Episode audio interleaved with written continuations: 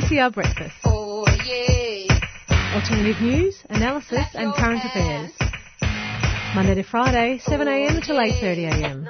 Only double. Clap your hands.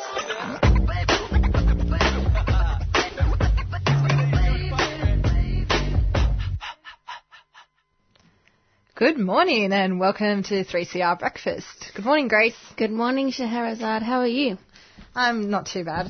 So today we are missing Dean and Rashida, but Dean will be back next week and Rashida will miss you while you're in France. Um, we would like to acknowledge that we're on stolen Aboriginal land of the Wurundjeri Nation and pay our respects to elders past, present and emerging. Um, on today's show, we have a bunch of stuff. Uh, we're going to talk, first up, we're going to talk to John um, Passant, who had a conversation with Kevin Healy from City Limits um, about the current state of politics. And then at 7.25, we're going to talk to um, Annika, who is the National Education Officer of the Stu- uh, National Union of Students. We're going to be talking about a protest at Adani. At 7.40, we're going to talk to Shakira Hussein about um, the medically assisted dying bill that just passed in Parliament yesterday, mm-hmm. Victorian Parliament. Yep. um, and then after that, we're going to talk to Dolly, to Dr. Holly McAway, who's an academic at Macquarie University, um, about the Northern Territory Royal Commission into Youth Detention that handed down its report last Friday. Yeah, and to, to add to that, we'll also be talking to Roxanne Moore, um, who is the Indigenous uh, rights uh, spokesperson for Amnesty. Burn. The walls burn. We shouted, we screamed, but she never learned. Burn. The. United Struggle Project presents The Change, revolutionary hip hop theatre, evolution to revolution. Join us for an interactive performance taking audience on an epic journey through the Collingwood Estate underground car park, transformed into many worlds for you to explore. Friday, the 24th of November, 7pm, or the matinee show at 3pm on Saturday, November the 25th. $10 or $5 unwaged, no one turned away. Get your tickets now at Eventbrite or through our Facebook page. Hey, all you mob, be a part of the change. This ain't a pill to will, as into apathy. Meet us on the front line and optimism and empathy. Burn. The change is a 3CR supporter.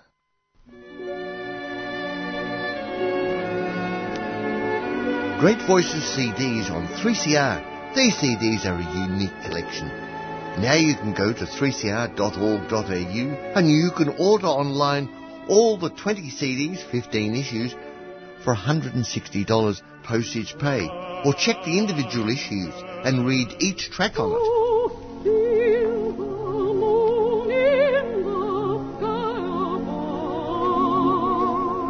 Every major singer is on there. You'll be excited and entranced. Go to 3cr.org.au now and check out the wonderful Great Voices CDs.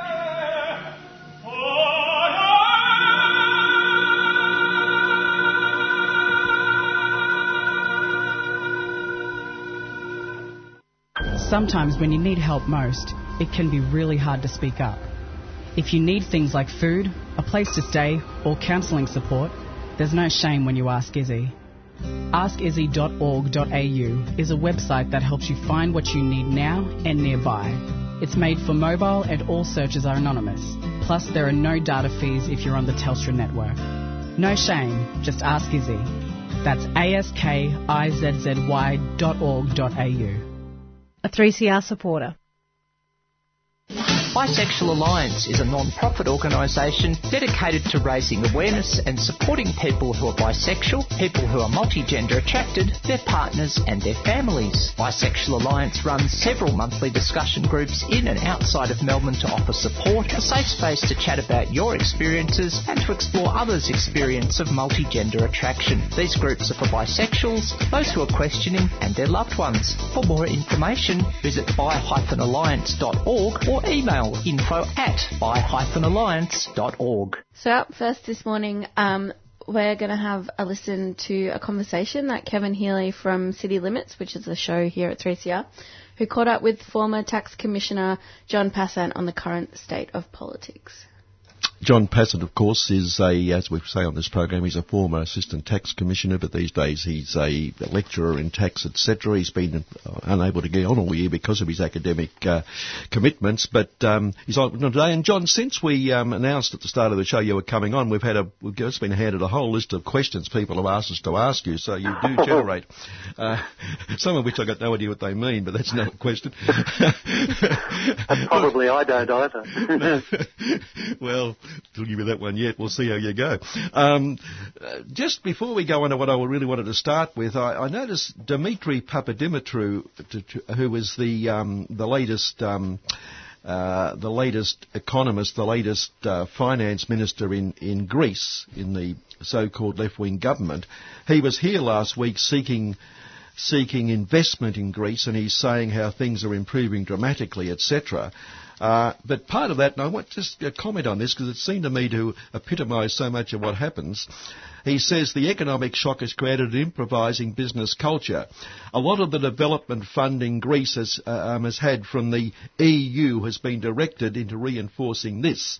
Savage internal deflation means wages are low, bad for the individuals, but good for pulling investment, he says. Uh, can you comment on that? It seems to me to sum a lot of things up. It does indeed, doesn't it? That what we need to do is make uh, workers less well off. We need to impoverish them more so that business can thrive. And in fact, mm. if you look at it in Australia, what's the what's the Reserve Bank saying? The Reserve Bank's saying wages wages have been dropping, and that's why demand is dropping. Um, we've got a problem. So there's a contradiction for capital in this sense that yes, the individual might the individual company might make more profit with lower wages, but that means the demand for products is also less. So some companies are going to miss out on profits as well. So um, I just think that this nonsense about improvisation and uh, low inflation and low wages and so forth is all nonsense. It's merely about shifting wealth to capital so they can address falling profit rates. But know, that's the bullshit we'll get. Oh, sorry, that's the rubbish we'll get from from apologists for capitalism day in and day out, and it doesn't matter whether they parade under the guise of being left wing or or uh, right wing. It's not. It's really. Yeah, and the um, the World Bank, of course, a couple of months ago brought out a report that showed it had moved into the commie camp or maybe maybe Christine Lagarde had been hijacked and, and being held hostage by commos or something. Because it came out with a report that said two things. One, the trickle down effect doesn't, believe it or not, trickle down the drops of yellow liquid. But more importantly, it said that the, the mantra that tax cuts for the rich and for big corporations will, will generate throughout the economy, create jobs, lift wages. Simply, there's no proof of that at all. And yet this week the Business Council of Australia came out with a report after commissioning its own members that said, yes, indeed, if we got tax cuts, we would invest. And our Prime Minister, arising out of that, said the message from business is clear and compelling. The government's plans will fuel employment, investment and economic growth. That's the plan to cut taxes for the rich. Uh, uh, there's contradiction yeah. there somewhere. Oh, absolutely. Um, what we've got is the government saying it's going to give $65 billion worth of cuts to companies, and at the same time, it's uh, attacking poor people through cuts to welfare and workers through cuts to real cuts to education and health and so forth. And this idea that, well, if we give cuts to companies, what they'll do is invest in more in their own companies and in, in new opportunities and that will flow into more jobs. Is, as you say, the IMF and the World Bank have both released studies that show that this is not true, The trickle down doesn't work. And indeed, the trickle down economy that was talked about in terms of Ronald Reagan, for example, didn't work. It's study after study shows that you cut taxes on companies and the driver for capital accumulation, part of it is to invest in employment replacing mm. uh, devices so that you end up funding um, or giving extra funds to people whose driver is to replace labour with machines. And so um, the problem then becomes that, that it goes into making profit for them rather than for making jobs for us. And that's really what it's about. And so the BCA, the Business Council of Australia, obviously comes out and said, oh yes, we're all about jobs, but really what they're about is profit. And the way they make profit, is there's no correlation between them making more profit and uh, investing in more jobs. And study after study shows that, and the IMF is just the latest one to do that. So anything else you hear is propaganda. Hmm. John, this is Meg. Um, Hi, I, hi.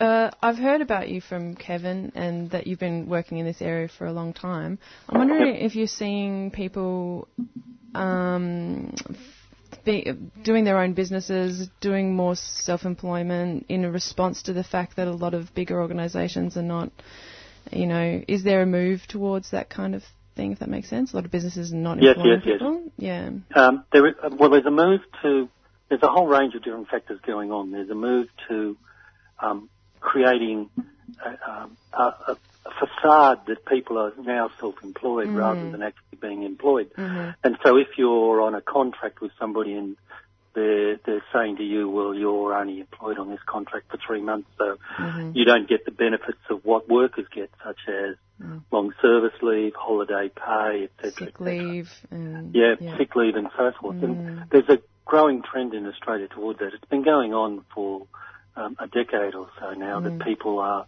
no longer employed as workers, they're employed as some sort of notional self-employed person. Yeah. Um, and the, the tax office does try to crack down on that.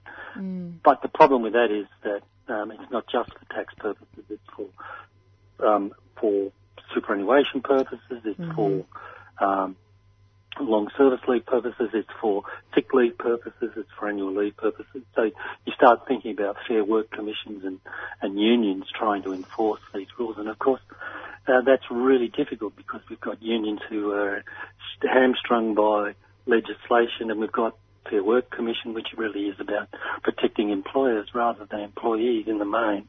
Um, you can look at it in terms of, well, even if people are being employed uh, under an award, that these people um, might well be suffering wage theft through some of the recent examples that we're discovering from some well-known restaurateurs, for example, and uh, well-known delivery pizza pizza places and so on. And um, there's a wonderful cartoon in today's Canberra Times. And because I live in Canberra, I'm conversant with the Canberra Times, which by David Pope, which has a couple of backpackers knocking on the police door in an out in, in an outback situation, saying, "Hello, hello, wage theft, wage theft. Are you doing anything about it?" And of course, that's the problem: the imbalance of power, and uh, needs to be addressed through giving more power to unions to be able to um, ensure that people are being paid the appropriate wage of seventeen or eighteen dollars and for the minimum wage instead of twelve dollars an hour, which is what they're getting away with in some industries. Even though this week the report came out that said wage abuse in these areas is endemic, uh, whenever an employer gets sprung, the employer says it was absolutely inadvertent. Um, um, have you heard an example of an inadvertent overpayment at all, anyone? No, I haven't. And I wonder why that is. Oh, look, we were only paying them twelve dollars an hour when it should have been seventeen dollars. Oh, just a just a typographical error, you know. I mean, seven the the two in twelve looks a lot like the seven in seventeen. Yeah, yeah. Yeah, that's so yeah, yeah. How how to how to try and convince the public that you are actually did make an innocent mistake, give it up. I mean, what's the driver for these businesses? The driver is profit.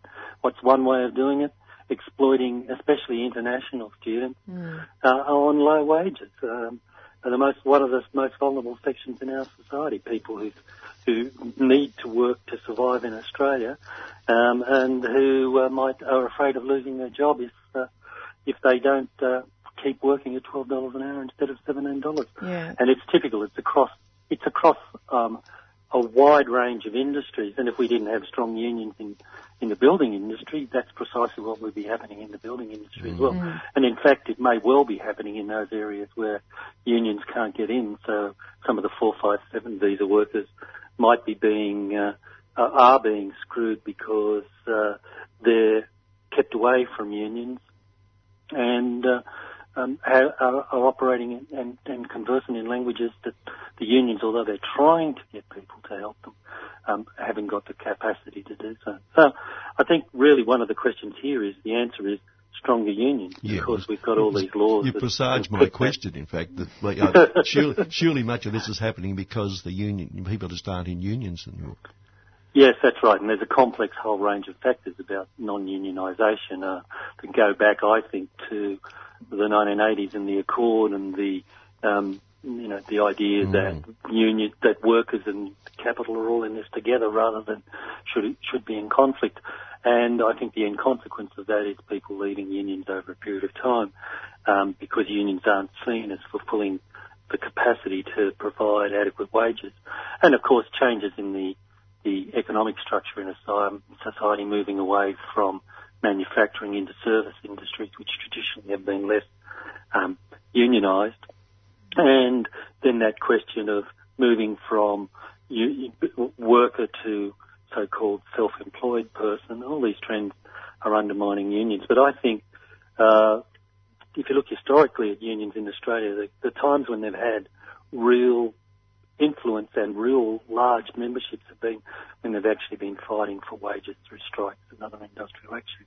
And I think that's something that unions in Australia need to revisit. The, the question of how you win wage increases for workers has to be not something that's constrained by the Fair Work Act and a couple of days on strike, but you know the capacity to pull out workers indefinitely until the bosses uh, um, agree to your demands. And I think that that's part of a wider political issue as well. The, the, the sense of not being able to fight for what you believe in and what you want is endemic across social movements as well. That the protests have become isolated from social social conflict and haven't pushed forward through social conflict to win what they demand. Um, for example, the bringing of the refugees to Australia, the ending of the occupation of the Northern Territory, or the intervention as it's now called, um, and so on. I think there's a whole sense of uh, a need for this next generation of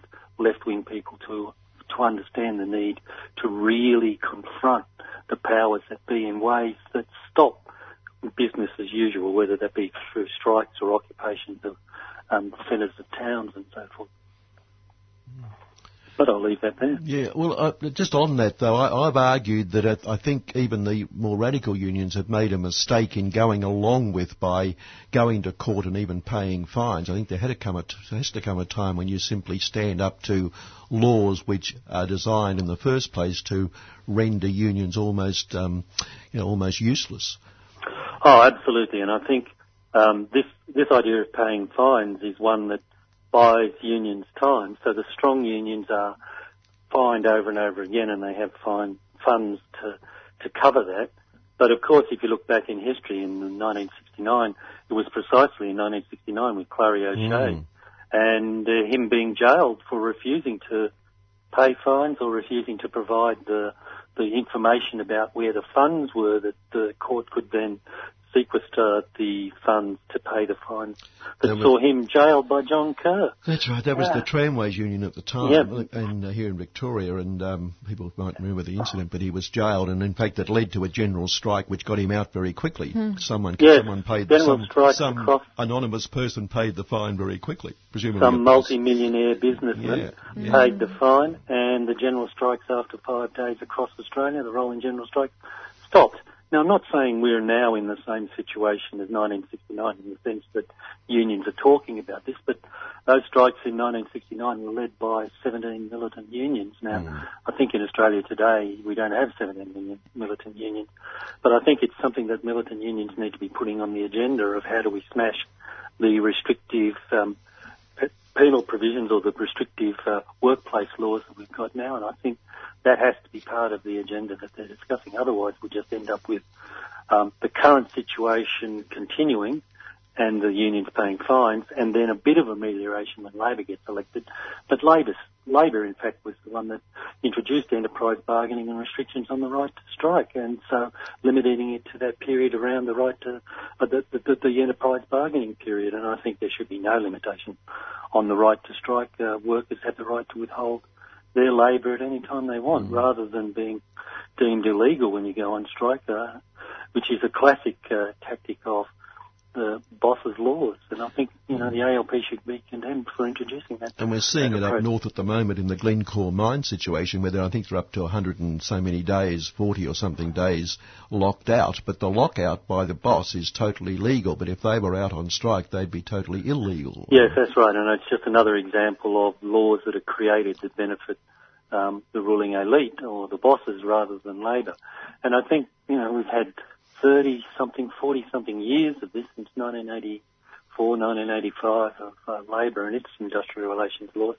And I think the time's come for unions and workers themselves, the workers in the unions, to say enough is enough. We have to fight back now, and if that's illegal, uh, it doesn't matter. We just have to bring down the whole penal penal power system.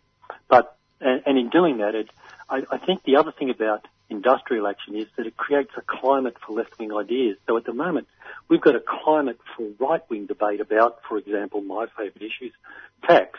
And so the, the debate about tax is a nonsensical debate about let's give $65 billion to companies uh, on, on the mistaken belief that suddenly there'll be more jobs. When in fact what we should be talking about is why aren't companies, the 678 that paid no income tax on revenue of $452 billion, why aren't we taxing them? What are we talking about? Why are we letting the top 10% who own half of Australian, well, the wealth in Australia, and that is about $5 trillion worth of wealth, why aren't we talking about a wealth tax on them?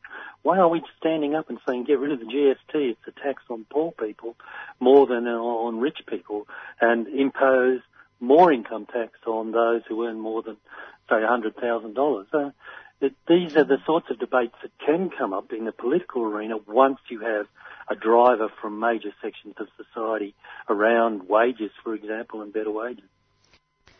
So you're listening to 3CR, and that was John Passant speaking there with Kevin Healy from City Limits. You can listen to the entire interview with John at 3cr.org.au forward slash city limits. Bisexual Alliance is a non-profit organisation dedicated to raising awareness and supporting people who are bisexual, people who are multigender attracted, their partners and their families. Bisexual Alliance runs several monthly discussion groups in and outside of Melbourne to offer support, a safe space to chat about your experiences and to explore others' experience of multigender attraction. These groups are for bisexuals, those who are questioning and their loved ones. For more information, visit bi-alliance.org or email info at bi-alliance.org. You are invited to Sampari exhibition celebrating West Papuan culture. Sampari, a series of events supporting the West Papuan people's goal for self-determination. Art, discussion, spoken word performance, debate and Melanesian food and culture. Friday, 8th December at 6pm till Sunday, 17th December. ACU Gallery, 26 Brunswick Street, Fitzroy. Go to Sampari Exhibition Facebook or DFAIT West Papua website.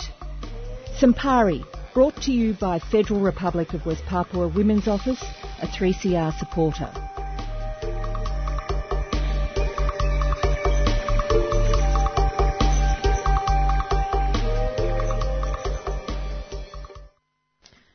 So up next here at 3CR, we're going to talk to Annika de Manuel. She is the National Education Officer with the National Union of Students. She joins us now to talk about a Melbourne protest being organised against the construction of the Adani mine in northern Queensland. Good morning, Annika. Hey, how are you going? Good, thanks. How are you? Well, thank you. So, why has the NUS organised this rally on Friday? So I'm helping to organise the rally with the Stop Adani Melbourne, a grassroots group um, organising um, demonstrations and um, support for frontline action on coal, who are actually going up to northern Queensland to try and stop the construction. So I'm helping to organise it with the group, um, Stop Adani Melbourne. Yeah. Cool. Um, so, can you tell me who Downer EDI is? So Downer EDI is a um, key contractor for the Adani mine. They secured the contract to provide construction and engineering services to the um, Carmichael mine up in northern Queensland. So uh, all of the work that's going up there now to build the railways um, line to Abbott Point, and then uh, you know if they if the Adani group secure their funding, a Downer EDI will be building the mine. So with the um, railway that they're building at the moment, is that just for the Adani mine, or is that for other things as well?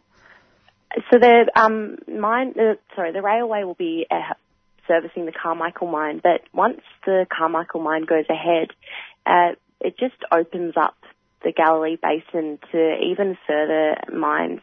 And so people are pretty concerned that if, you know, the mine goes ahead, then the whole entire Galilee Basin will just be open for mining. And if this happens, it will contribute about one third of the carbon budget, which means, you know, getting up to that two degree warning, uh, two degrees um, rising in the um, warming. And so, you know, this is just catastrophic climate change. Yeah. Um, so how do you think people and communities can kind of stop this mine going ahead and also deals in the future? Well, Downer EDI has been the sort of um, target of activists since they signed the contract, and so that has meant uh, protests at their AGM, uh, out the front of their office. But there's also been the amazing work of people who've gone up to northern Queensland to disrupt the building of the mine itself. And so there's been people who have been camping out in northern Queensland and then uh, going to the building site and chaining themselves to construction material and all the rest of it uh, to actually, you know, put their bodies on the line to stop the mine from going ahead. So I think the things that we can do in Melbourne is help support that type of action. So actions against um, Downer in the city and hoping to get to the word out around the Adani mine and the things that we can do to be a part of the Stop Adani campaign. Mm, sounds great. Um, so where do people find out more info more generally and also about this rally that you're helping to organise? There's lots of different organisations who are involved in the Stop Adani campaign. There's different Facebook groups. So there's um, Stop Adani Melbourne, which you can like, uh, Frontline Action on Coal. There's the um, website Stop Adani that people can go um, and find out all the different information about different actions that are going on. Uh, and if people want to come along to the demonstration on Friday, which will be on uh, 567 Collins Street down the Spencer Street end, we'll have sign up sheets and people can find out heaps more there. So what time is that on Friday, sorry? So it's two o'clock in the afternoon at 567 Collins Street. And we'll be hearing from um, Adam Bandt, the Greens um, member for Melbourne, uh, Kim Bullimore, an Indigenous activist, um, speaking about, you know, the pretty terrible consequences this is going to have on Indigenous people up in northern Queensland as well. Mm. Cool. Thanks for um, joining us here at 3CR, Annika, and I hope lots of people can go and make the rally on Friday at 2 o'clock. Wonderful. Thanks so much. Thank you. Bye. Bye. Bisexual Alliance is a non-profit organisation dedicated to raising awareness and supporting people who are bisexual, people who are multigender attracted, their partners and their families. Bisexual Alliance runs several monthly discussion groups in and outside of Melbourne to offer support, a safe space to chat about your experiences and to explore others' experience of multigender attraction. These groups are for bisexuals, those who are questioning and their loved ones. For more information, visit bi-alliance.org or email info at bi-alliance.org. 3CR Breakfast would like to say thanks to program sponsor the New International Bookshop for the financial support of this program. You can find Nibs in the basement of Trades Hall at 54 Victoria Street, Carlton. The Solidarity and Defence Fund is a democratically controlled fund that materially supports activists who are facing legal sanctions or other problems due to their stand against injustice and oppression. All contributors who pledge at least $5 a month can take part in collectively making decisions about how the fund is used. Your contributions support and grow movements for social justice and defend activists in the fight for a better world. For more information or to join, go to patreon.com forward slash solidarity defense fund. That's P-A-T-R-E-O-N dot com forward slash solidarity defense fund. A 3CR supporter.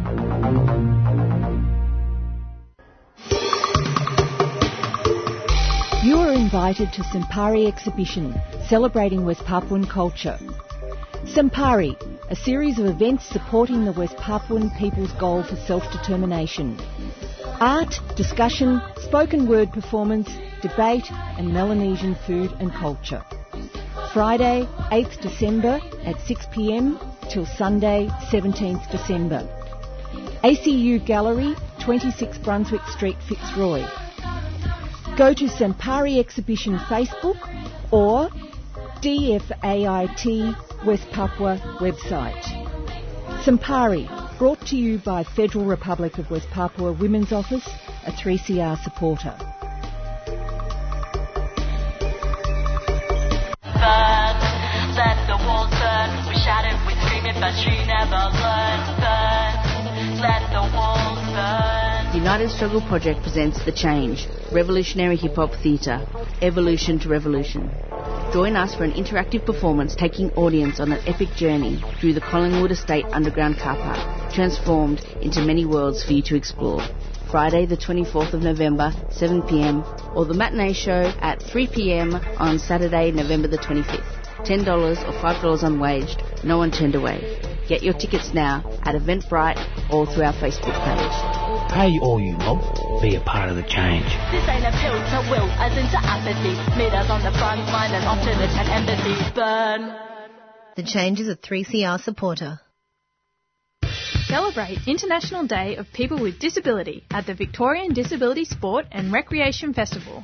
Featuring over 30 exhibitors and three activity zones, come and try different modified sports and watch a disabled water skiing demonstration. This is a free, accessible, family friendly event. Friday, the 1st of December from 10am to 3pm at Crown Riverwalk. For more information, visit dsr.org.au. A 3CR supporter. Welcome back to 3CR Breakfast. At the top there, we listened to Locked Up by Spinifex Gum featuring Briggs and Mar- Marliya. And then after that, we listened to Tears of Joy by Lucinda Williams. Okay, so now we've uh, we've got uh, Dr. Holly Doel-Mackaway, who's an academic at Macquarie Uni, specialising in children's rights, especially, especially uh, Indigenous kids. Hi, Ho- good morning, Holly. Welcome to the show. Thanks. Um, so uh, the Royal Commission into Youth Detention in the Northern Territory was released on Friday, and you've applauded some of the recommendations, but think there's room for improvement. Could you please go through some of the key recommendations and then tell us what's missing? Sure. Look, there are many recommendations arising out of this report that I completely applaud, and if they're implemented, and that is the big if, if they are implemented, this will lead to significant change for children in the Northern Territory and hopefully have flow over effect for children throughout Australia. Some of the key recommendations are the closure of Don Dale Youth Detention Centre and high security units, uh, to raise the age of criminal responsibility to 12 and only allow children under 14 years old to be detained for serious crimes. Uh, some now, I'd like to note, however, are, are calling for a moratorium on arrests of children under the age of 12, which I applaud. Uh, the other recommendations include developing a 10-year generational strategy for families and children to address child protection and prevention of harm to children, as well as establishing a network of family support centres to provide place-based services to families across the Northern Territory. There is recommendations going to increase diversion and therapeutic approaches in youth justice and as well as developing a new model of bail and secure detention accommodation. So these recommendations are excellent and very consistent with the Convention on the Rights of the Child with respect to uh, children's protection um, in, in out-of-home care as well as in, in juvenile justice settings. I, I think that it's a great start, but uh, what we know from um, the Royal Commission 30 years ago into um, Aboriginal deaths in custody is that very, very few of those recommendations have been implemented. And that is my fear with respect to this report.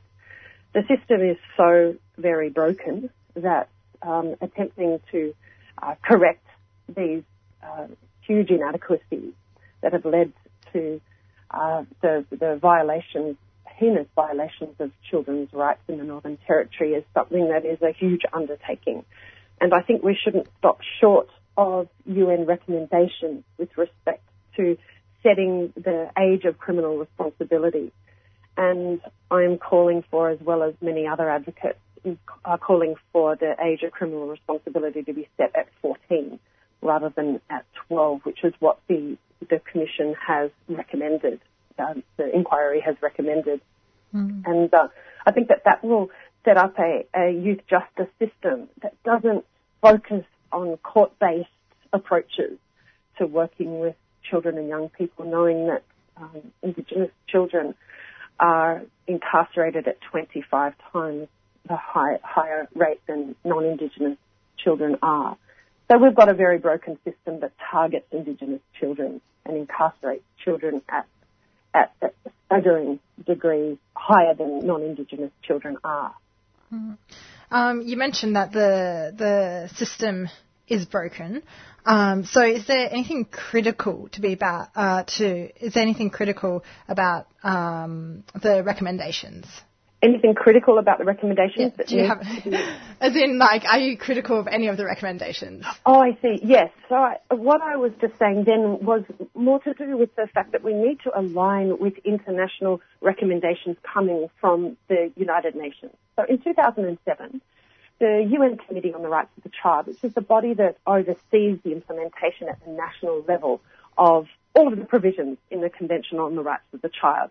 So 10 years ago, that committee said that setting the age of criminal responsibility at 12 years or younger is not appropriate, that that age should be set at 14 years or even up to 16 years so that the juvenile justice system is not one that is a, is um, uh, about punishing children. It's about uh, supporting children and ensuring rehabilitation for children, not in a, a way that exposes them to exactly what the inquiry has revealed, further harm and um, and further reduced life options, which is what the report has revealed. Um, I know that you've been talking a lot about the age limit. Um, I guess my question would be that 10 year, when you're 10 being arrested and putting youth detention and stuff, does that happen quite a lot or is that like not something that we see very often? Something that we're seeing a lot. So the majority of children are under the age of 14 who come before the Australian Youth Court anywhere in Australia mm-hmm. are Indigenous children. Uh, in, in 2015 to 16, 67% of children placed in detention under the age of 14 were Indigenous. So uh, the concentration, going to your question, is even higher among those aged 12 or younger. That's so, so crazy. Yeah, we're, we're incarcerating very young children in systems that are not child friendly. They're not about uh, improving children's life options or rehabilitation for the future.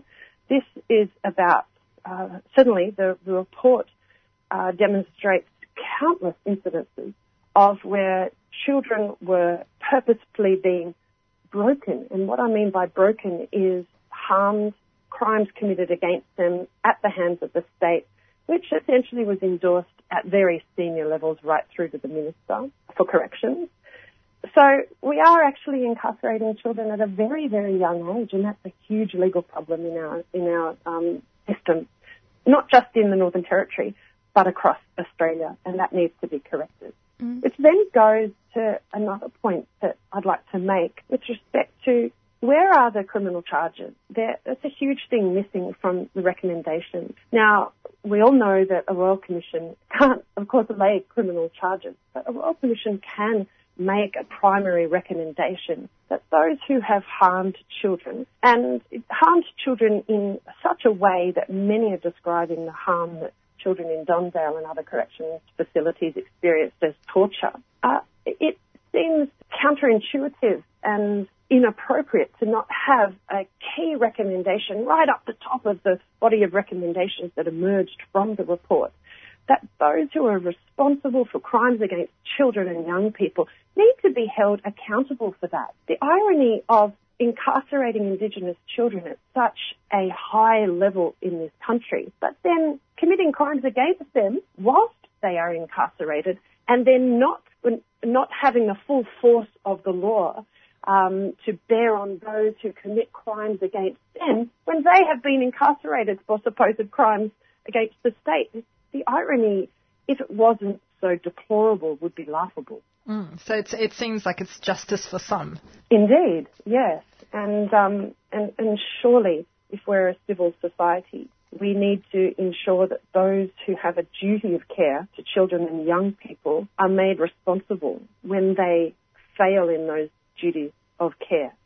And at the most senior levels, this is not about, as Olga Havnen has recently pointed out across various um, places in the media, that it's not good enough to just say that, okay, the wardens or the custodians, however we want to refer to them, the low-level operational staff, not good enough to just say that um, that body of staff need to be accountable. This is actually about making sure that the um, most senior staff members, including the minister, including those who endorse these acts against children at the most senior levels, are made to be responsible for those decisions and inaction. It's not about plucking out low level staff members and saying, right, here's the full force of the law to be um, uh, brought down upon you. It's actually about addressing a system of structural discrimination against Indigenous children and young people. Mm. That is the main issue, and that's what Olga Havnen is pointing out in the media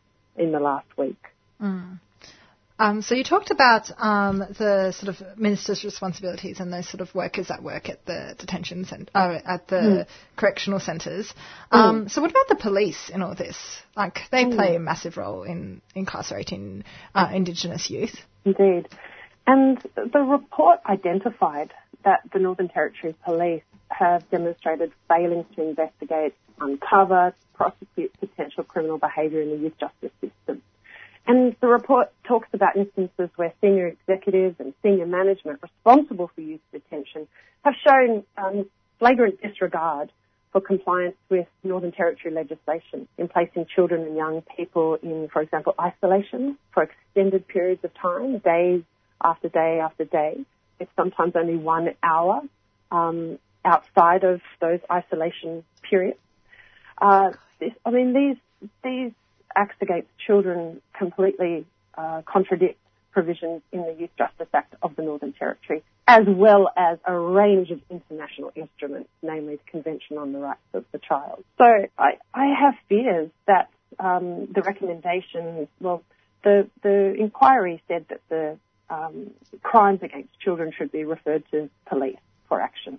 I have concerns about whether the Northern Territory Police have the capacity, given what the report reveals about the police inaction and failures around investigation of potential criminal behaviour towards young people. I have concerns that they have the capacity to, in fact, do that. So there is a contradiction in the report about referring criminal matters for investigation to the Northern Territory Police, but then also talking about the um, failings of that very system in effectively uh, investigating, uncovering and prosecuting potential criminal behaviour. When we know, and certainly the research that I have conducted in the Northern Territory with children and young people demonstrate that um, discrimination against Indigenous youth in is a very common thing, and Indigenous youth are being picked up on the street commonly, are being arrested, and um, police in the Northern Territory, children told me, target Indigenous youth, and um, and often on on charges that can't be substantiated. Um, so it seems like through this discussion and what you're trying to and what you're saying is, I keep thinking when you're talking about the prison guards, and it's like that structural thing where it's like we need to probably charge these people, but actually it's not just about those individual officers and the whole system, and everybody that was involved in that as well. Um, Yeah. And I, I guess with this re- with this report, I'm like, oh, these just seem to be ways of trying to like come into a really broken system and trying to make that system a little bit better. But do you have ideas of just of what we could do instead of having, you know, the youth detention whole system? Yes. Look, um, I don't want to be too negative about the report. I think that the the commissioners have come up with uh, a huge body of recommendations that, if implemented, will fundamentally and radically change the way that the Northern Territory um, deals with children in conflict with the law and who are in need of care and protection. So there are many things that the the report details that can can, if implemented, have a huge impact on uh, advancing the rights of children in Australia, particularly Indigenous children. So I don't want to be too negative about that at all.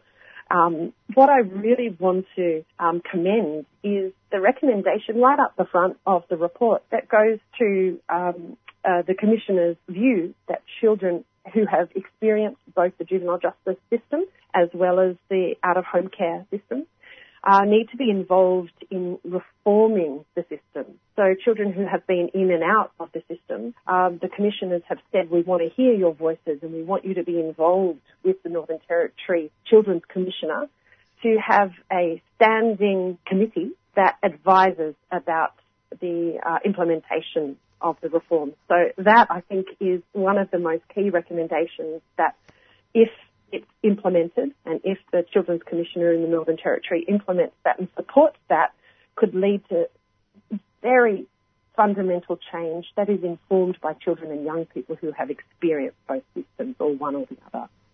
So I think that that's something that is very important to acknowledge and to make sure that we continue to push for its implementation. Yeah.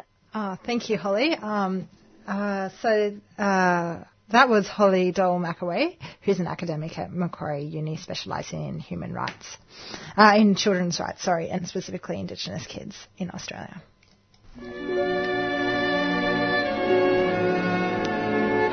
Great Voices CDs on 3CR. These CDs are a unique collection. Now you can go to 3cr.org.au and you can order online all the 20 CDs, 15 issues, for $160 postage paid. Or check the individual issues and read each track on it.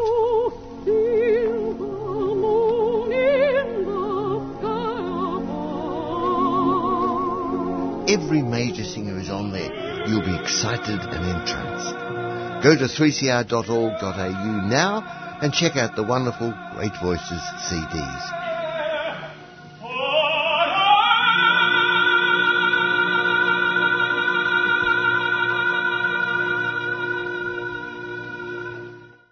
Sometimes when you need help most, it can be really hard to speak up. If you need things like food, a place to stay, or counselling support, there's no shame when you ask Izzy. AskIzzy.org.au is a website that helps you find what you need now and nearby. It's made for mobile and all searches are anonymous. Plus, there are no data fees if you're on the Telstra network. No shame, just ask Izzy.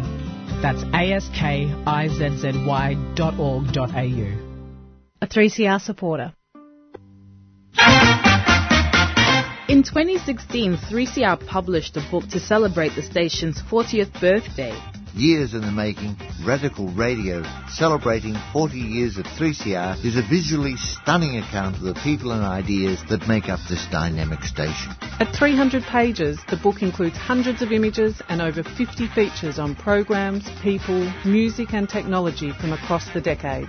You can get your copy of 3CR's book for $49.50 at the station during business hours at 21 Smith Street, Fitzroy. Or online at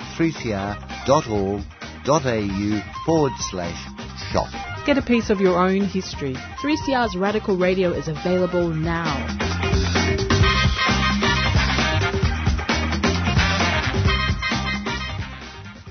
You're listening to 3CR Thursday Breakfast. Um, the track we just heard then was a track by Rowena Wise called Hollow Hearts. Yeah, so uh, Victoria is set to become the first Australian state to legalise voluntary euthanasia after a historic vote in Parliament yesterday. The bill was passed uh, in Victoria's um, upper house with 22 votes to 18 after a marathon 28-hour setting sitting. Uh, the voluntary s- what? the voluntary scheme would uh, would only be open to the terminally ill who are who are expected to die within six months or within a year for those with neurodegenerative diseases. So 11 MPs backed the bill. Uh, 11 Labor MPs, sorry, backed the bill, uh, as did four Liberals, five Greens, the Reasons part, the Reasons Party, um, and vote one Locals. Jo- Jobs Mob Party. Jobs Party. what am I even saying? um, so once once passed, it will give patients the right to choose a doctor assisted uh, doctor assisted death from 2019. So we're hoping to talk to Shakira Hussein, who's uh, uh, written extensively on medically assisted, uh, uh what she calls suicide. Um, so uh, we'll keep you updated.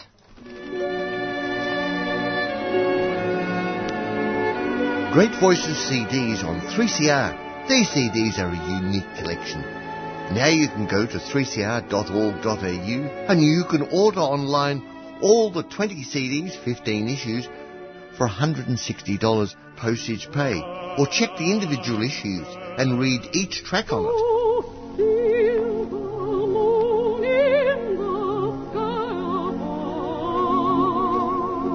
Every major singer is on there you'll be excited and entranced.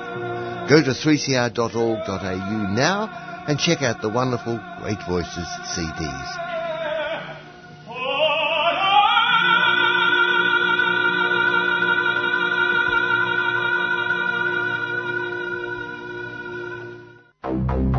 The Solidarity and Defence Fund is a democratically controlled fund that materially supports activists who are facing legal sanctions or other problems due to their stand against injustice and oppression. All contributors who pledge at least $5 a month can take part in collectively making decisions about how the fund is used.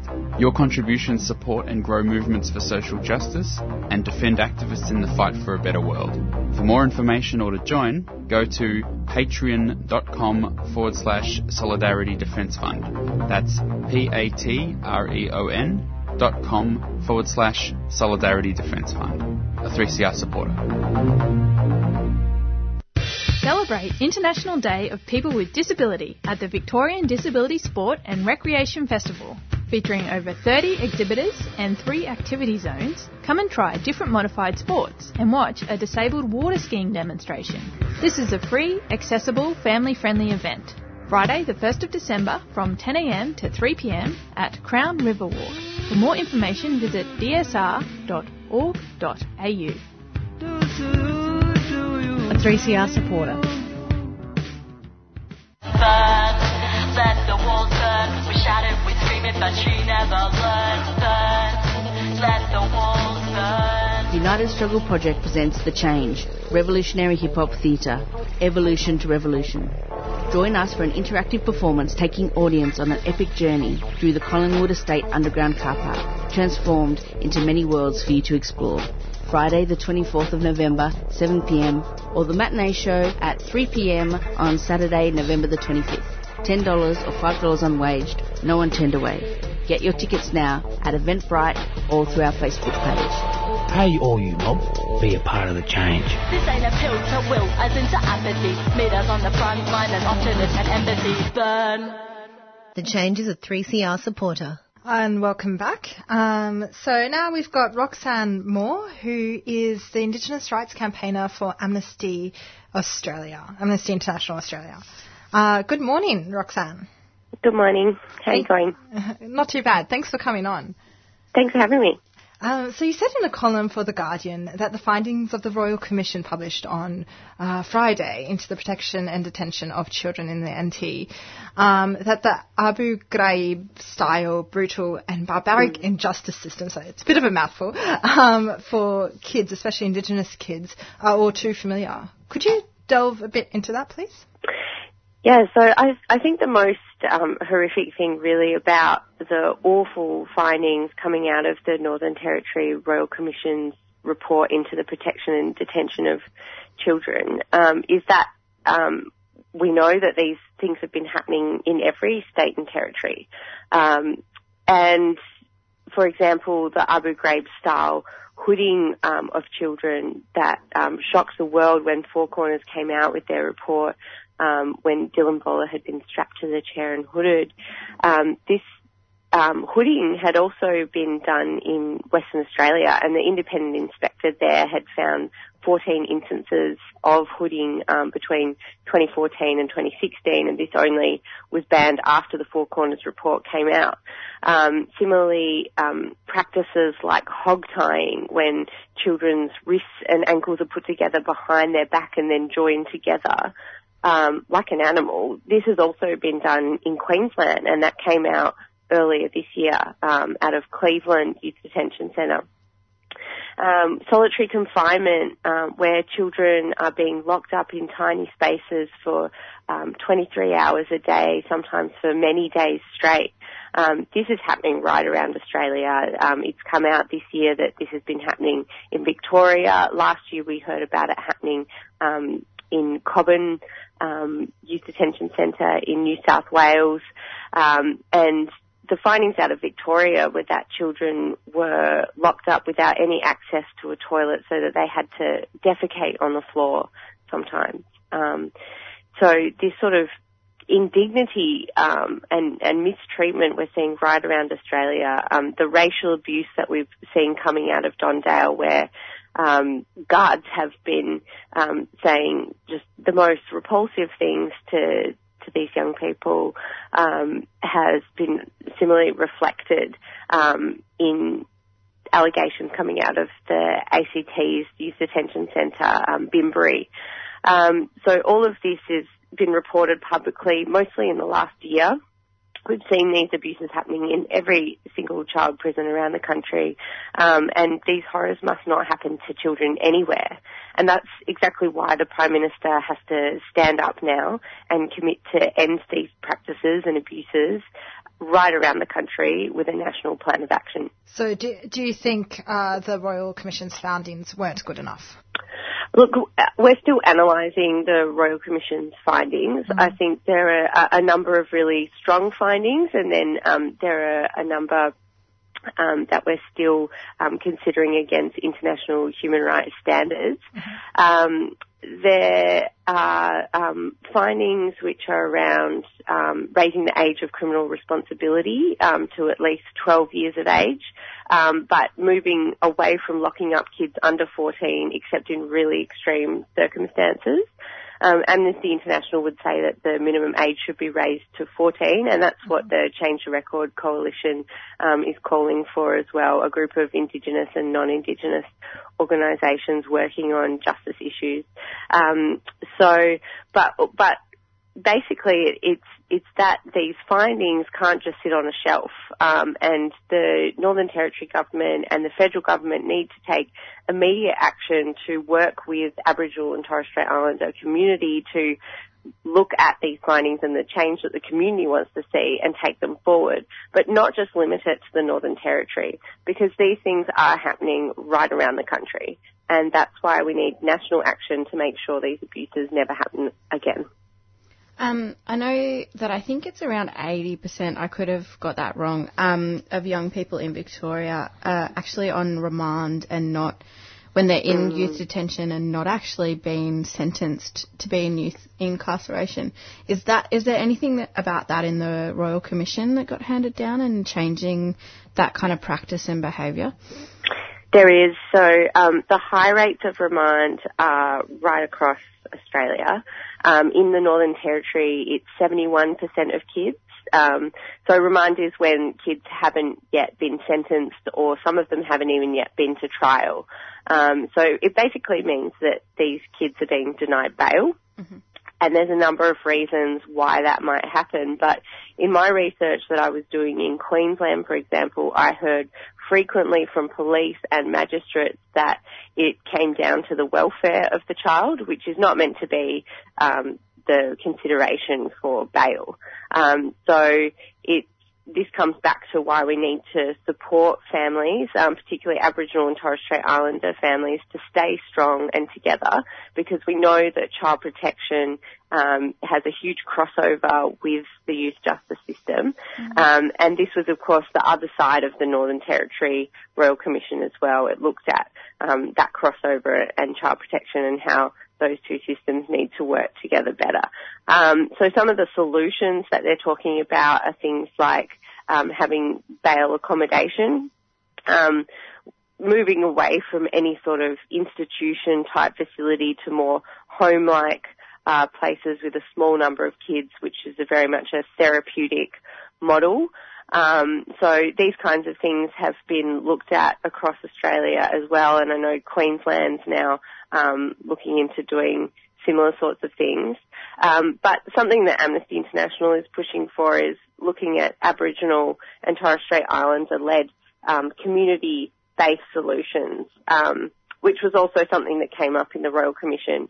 Um, so um, instead of you know creating um, more of these facilities or institutions actually looking at what community know that they need for their kids. So this might be a um, cultural camp um, run by elders. It might be a horsemanship program. Um, it might be something like Bush Mob in Alice Springs that Dylan Voller went to. Um, so these kinds of things we know um, have a huge impact for Indigenous kids and help them to um, really deal with the things going on in their lives um, and help them make uh, help them um, be stronger in themselves and who they are and where they come from, and make those decisions, make more positive decisions when when really difficult things are happening in their lives, and um, give them the support they need to get out of the quicksand of the justice system. Um, so three days ago, about um, I think you mentioned this in your article. So uh, three days ago, about 100 organisations called on uh, Turnbull to work with uh, local government and yes. um, in partnership with uh, Aboriginal and Torres Strait Islander communities. Can you tell us a bit about, about that?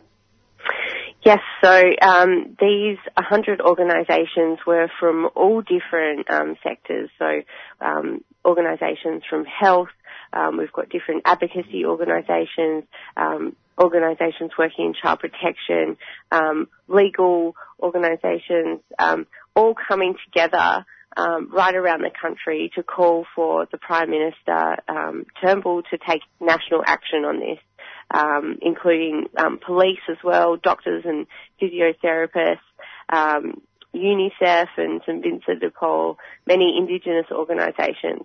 So um, everyone is calling for this Northern Territory Royal Commission report not to sit on the shelf, for these learnings um, to be taken nationally um, because we know that right across the country, this is Australia's shame. Aboriginal and Torres Strait Islander kids are being locked up at far higher rates, 25 times more um, than non-Indigenous kids. And we owe it to every single child who's in prison, who's experiencing these abuses, all of them who have opened up to this Royal Commission and inquiries around the country um, to take national action out of this so that not a single child has to go through these abuses ever again and that they have uh, a brighter uh, a brighter future with opportunities to really thrive. And um, the Change the Record Coalition um, has really led this this movement for these 100 organisations to come together for this call. Um, and we're calling for a national plan of action which builds on all of the work which has been done um, for many, many years since the Royal Commission into Aboriginal Deaths in Custody 25 years ago. Um, and looks at the, the same sort of things that are coming out of the Royal Commission um, now, um, like things like early intervention and, and prevention and um, diversion programs, um, looking at supporting families to stay strong and together, giving children opportunities to thrive, and moving away from this harsh punitive approach, which we know doesn't work. Cool. Um, just before we finish, I know that there's been talk about building a new youth prison here in Victoria. Um, I was wondering if you have any information about that on what's going to happen. Um, look, I don't have um, information about where that's up to. As far as I understand, it's still going ahead. Um, but I mean, we would say that um, you know, if you if you build more prisons, um, you're just going to fill them. Mm-hmm. And basically, um, the evidence shows that um, locking kids up it doesn't stop crime. Um, you know, it doesn't make the community safer. Um, basically, it's just really harmful for these kids. Um, they, you know, come out um, more damaged uh, um, than um, the situation that led them to be in prison in the first place. Um, and so we need to shift away from this idea of of locking up kids as the answer and move more towards supporting communities, listening to communities about what it is that they need for their kids, um, and helping communities put those solutions in place. Um, Aboriginal and Torres Strait Islander led programs um, are happening around the country, including Victoria. Um, they work and they need support from the government. It's time for governments to listen. Cool. Thank you so much for coming um, and chatting to her about this really important issue. It was really great to hear you speak. No worries. Thanks for having me. Thank you. Goodbye. So that was Roxanne Moore who was talking about the Northern Territory Royal Commission um, that just got handed down. Yeah, and, and Roxanne's uh, also an Indigenous rights campaigner for uh, Amnesty Australia. You are invited to Sampari exhibition celebrating West Papuan culture. Sampari, a series of events supporting the West Papuan people's goal for self-determination. Art, discussion, spoken word performance, debate and Melanesian food and culture. Friday, 8th December at 6pm till Sunday, 17th December. ACU Gallery, 26 Brunswick Street, Fitzroy. Go to Sampari Exhibition Facebook or DFAIT West Papua website. Sampari, brought to you by Federal Republic of West Papua Women's Office, a 3CR supporter.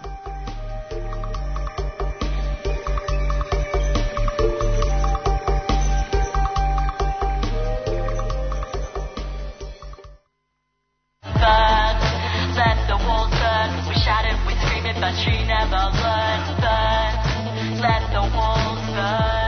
United Struggle Project presents The Change, revolutionary hip hop theatre, evolution to revolution. Join us for an interactive performance taking audience on an epic journey through the Collingwood Estate underground car park, transformed into many worlds for you to explore. Friday, the 24th of November, 7pm, or the matinee show at 3pm on Saturday, November the 25th. $10 or $5 unwaged, no one turned away. Get your tickets now at Eventbrite or through our Facebook page. Hey, all you mob, be a part of the change. This ain't a pill to will, as into apathy. Meet us on the front line and alternate and embassies. Burn. The change is a 3CR supporter. In 2016, 3CR published a book to celebrate the station's 40th birthday. Years in the making, Radical Radio, celebrating 40 years of 3CR, is a visually stunning account of the people and ideas that make up this dynamic station. At 300 pages, the book includes hundreds of images and over 50 features on programs, people, music and technology from across the decades. You can get your copy of 3CR's book for $49.50 at the station during business hours at 21 Smith Street, Fitzroy. Or online at 3cr.org.au forward slash shop. Get a piece of your own history. 3CR's Radical Radio is available now.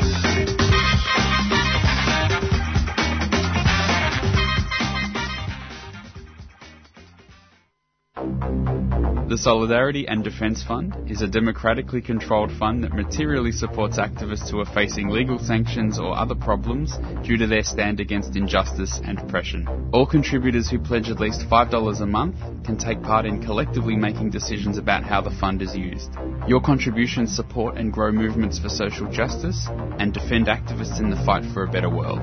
For more information or to join, go to patreon.com forward slash solidarity defense fund. That's P-A-T-R-E-O-N dot com forward slash solidarity defense fund. A 3CR supporter. Celebrate International Day of People with Disability at the Victorian Disability Sport and Recreation Festival. Featuring over 30 exhibitors and three activity zones, come and try different modified sports and watch a disabled water skiing demonstration. This is a free, accessible, family friendly event. Friday, the 1st of December from 10am to 3pm at Crown River Walk. For more information, visit dsr.org.au. A 3CR supporter.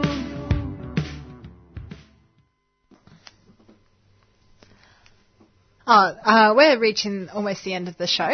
Uh, so don't forget to stay tuned to 3CR Breakfast as next week we bring you coverage of 16 days of activism against gender violence. So there's a couple of events uh, coming up. So Emily's List AGM and Feminist Festive Fair at Queen Victoria's uh, Queen Victoria Women's Centre. Uh, that's at 210 Lonsdale Street, Melbourne. Um, and the date's on Friday, 24th of November, uh, from 6 to, so that's tomorrow, from 6 to 8 p.m. Um, and also, we just found out that the Streets workers who have had a boycott recently um, have just won their campaign, which is pretty exciting. Um, so Unilever has agreed to withdraw their application to terminate the enterprise agreement. Um, so yeah, they were gonna have they were gonna get a 46% pay cut, um, and that's been stopped. And it also probably means that maybe we could eat stri- Streets icy poles this summer, which is exciting because we were gonna stop doing that um, in solidarity with um, the people that were trying to make sure they didn't get a pay cut and have their workers' rights, you know, acknowledged and held strong. Celebrate International Day of People with Disability at the Victorian Disability Sport and Recreation Festival. Featuring over 30 exhibitors and three activity zones, come and try different modified sports and watch a disabled water skiing demonstration. This is a free, accessible, family friendly event. Friday, the 1st of December from 10am to 3pm at Crown River Walk. For more information, visit dsr.org.au. A 3CR supporter. You've been listening to a 3CR podcast produced in the studios of independent community radio station 3CR in Melbourne, Australia. For more information, go to allthews.3cr.org.au. Thanks for listening. Uh, tune in tomorrow for Friday breakfast here at 3CR. Up next is Lost in Science.